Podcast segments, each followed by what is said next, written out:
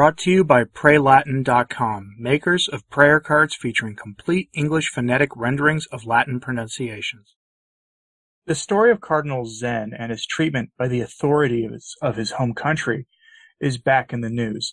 Francis, in the most basic sense, has betrayed Cardinal Zen, as has the cardinals of the church, who when meeting in their recent consistory offered no prayers of public support for Cardinal Zen since he was taken into custody by the rulers of his home country. Cardinal Zen will soon face total subjugation for his daring to speak in favor of democracy in his homeland, and Francis has cast him to the wolves for it. But there are at least two reasons Francis did this, and actually I think three. And today, I'll go over that story with you, including the fact that even the world, the secular world, is perplexed by the treatment of Cardinal Zen.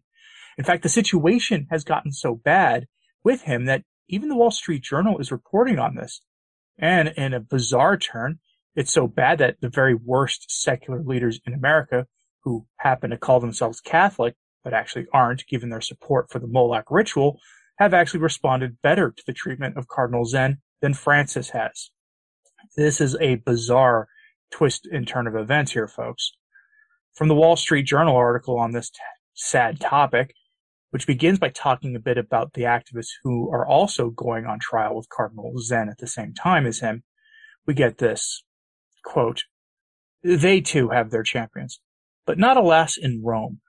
The Holy See has learned with concern the news of Cardinal Zen's arrest and is following the development of the situation with extreme attention, was the Vatican's only official comment. The Vatican architect of the still secret deal with his homeland's capital Cardinal Secretary of State Pietro Parolin, professed, professed his closeness to his fellow cardinal before revealing his true priorities. The most concrete hope, he said, is that initiatives such as this one will not complicate the already complex and not simple path of dialogue. Just two years ago, Cardinal Zen flew to Rome in a desperate attempt to get the Holy Father to reconsider his deal with the regime. But a pope who always seems to have time for private audiences with celebrities such as Leonardo DiCaprio refused to meet a cardinal with long first-hand experience of the country's ruling party and its ideology. Cardinal Gerhard Mueller noted that no senior Vatican official had offered an expression of solidarity or a prayer initiative for Cardinal Zen at last month's gathering of cardinals in Rome. On a return flight from Kazakhstan Thursday, the Pope suggested this is no accident. When a reporter asked about Cardinal Zen, the Pope offered not a word of support, noting only that the Cardinal, quote, says what he feels, despite knowing there are, quote, limitations. The Pope declined to even say his homeland was undemocratic. All that was missing was a rooster crowing in the background. By contrast, the sleepy, creepy American Caesar press secretary said that the president calls for the immediate release of those who have been unjustly detained and charged, like Cardinal Joseph Zen. Likewise, Lady Moloch condemned the cardinal's arrest in a Washington Post op-ed, where she also called him, quote, the embodiment of moral fortitude and highlighted his opposition to the Sino-Vatican deal, end quote so to be clear, the absolutely worst Catholic public figures in America and possibly the world who have functionally apostatized over a perceived right that they defend bitterly to participate in a demonic ritual have taken a stronger public stand in favor of Cardinal Zen than Francis, you know, the man the world sees as Pope. Why is that? Because Cardinal Zen is persona non grata in Rome for at least two reasons, and I think a third that I'll touch on at the end. First, because Cardinal Zen has worked in his homeland against the ruling party, being a voice for the people, democracy, and all those other things that the world outside that country professes to love. He is an enemy of that state, to be sure, though he is also a peaceful man. And as a consequence, he has been an open threat to the deal Rome made with that regime, where the faithful of that country's independent underground church have been betrayed by Rome, cast into the hands of our worst enemies on earth. And while other enemies are of the church are usually satisfied to tr- try to smash the church to pieces and bestow upon the faithful the crown of martyrdom, that regime has other ideas. Here's an example. Bishop Lei is a Rome recognized bishop of the so-called patriotic church who is not only a practitioner of the hammer and sickle ideology himself, he'd have to be to be in the good graces of the ruling party, he's also something worse than a heretic. An article from Asia News describes a homily he gave to the faithful in this way, which was given to recognize the birth of that country's single ruling party. Quote, For this occasion, the Catholic community was invited to, quote, listen to the word of the party, feel the grace of the party, and follow the party. A Catholic source told Asia News that in that country, it is no longer a question of listening to the Lord, of feeling his grace and following him. This is the root of the affliction of the church in that country today. It is difficult to get away from the influence of ideology. Politics has entered the church. The only thing I disagree with that statement is that politics has always been woven into the fabric of the church. The Catholic Church is supposed to be active on the world stage and in countries. It's only our modern way of thinking that says the church should not be active in temporal affairs, that there should be some sort of wall of separation between the state and the church. Even secular commentators I otherwise like get this embarrassingly wrong, which is why their ideas frequently lose in the greater battlefield for the culture. The activities of the church we see today in the political realm are a distortion of this idea, though. The church does politics wrong by selling out the faithful to the regime. And I say selling out because the rumor has been for a couple of years now that the regime in question actually has been directly giving money to Rome for its silence on how it treats the faithful of that country. Which, when you think about it, unfortunately makes a lot of sense and explains why Cardinal Zen is persona non grata in Rome these days. In May of 2020, Cardinal Zen begged Francis to stop the deal with his homeland's rulers. LifeSite News reported on it then, and so did I, Cardinal Zen in that interview accused Francis of selling the church to the regime. He didn't mince his words then. And he frankly hasn't backed down from that allegation either, which is also why, since when he was denied, since then he was denied a visit with Francis, because that's happened since this interview. From LifeSite's 2020 interview, Cardinal Zen on this, quote, one of the architects of the Catholic Church's secret deal with that government, Vatican Secretary of State Cardinal Pietro Parolin, quote, is not acting for the faith, said Zen. I'm sorry to say he is not a man of faith because he despises the heroes of faith.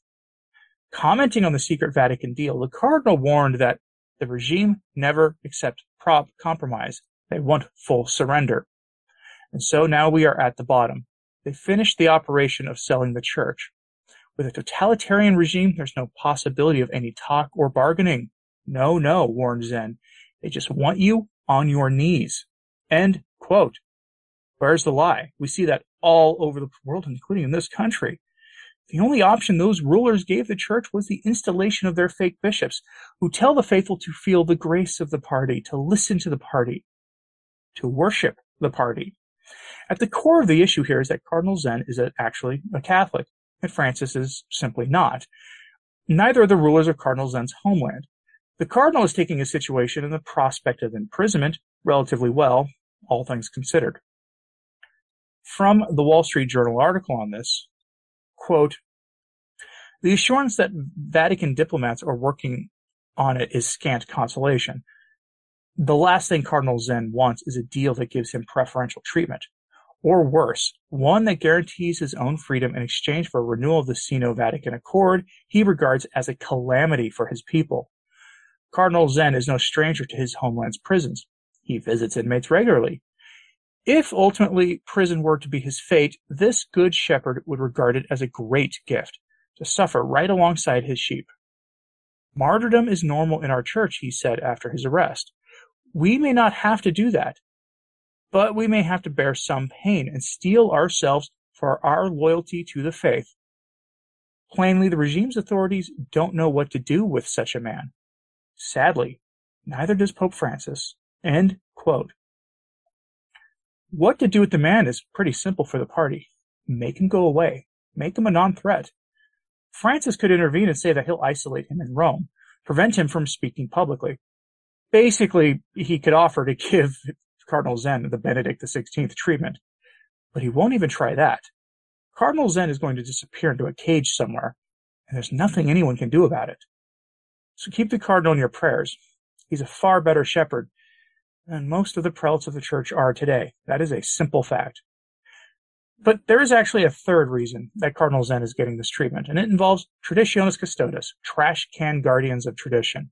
Not only has Cardinal Zen threatened the flow of money from his homeland into Rome's depleted treasury, Cardinal Zen has committed the unforgivable sin in the eyes of Francis and the modernists of speaking against Traditionis Custodes and doing it very publicly. From an article in August 2021 on Francis's evil motu proprio, Cardinal Zen said, quote, I think the effect of the motu proprio may not be that devastating, the Cardinal Emeritus said August 9th, during a live streamed event on Pope Francis's restrictions and the future of the traditional Latin Mass.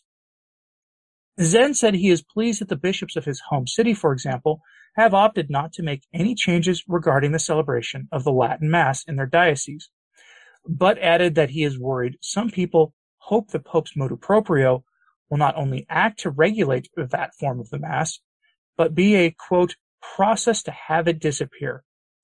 That's very worrying because I think the Latin Mass is something very precious and very beneficial for the piety and nourishment of faith, he stated. End quote. Cardinal Zen is, by his own admission, not a great theologian and not, and not versed on the particulars of the battle between the modernists and the traditionalists. But he has spoken against Francis's move against the apostolic mass, and that can't have helped his situation. Francis has said that Rome is trying to intervene with the authorities of that country for Cardinal Zen, but frankly, most of us are skeptical of his alleged intervention. Is it even real? Is it even happening? Most of us don't really trust it. But keep Cardinal Zen and the faithful of that country in your prayers. They need your support in this time. Your prayers and any public defense of the cardinal that you make will be more support than Rome has given him, including his own brother cardinals in the consist at that recent consistory in August, who offered no public prayer for Cardinal Zen, which is very revealing. But I'm curious what you think about this story and the broader story of Cardinal Zen. Did he bring his troubles onto himself? Is he earning the white crown of martyrs? Well, let me know what you think of this story in the comments. Please like and subscribe if you haven't. It really does help, as does sharing these messages on social media. That helps a lot as well. As always, pray for the church. I'm Anthony Stine. Ave Maria.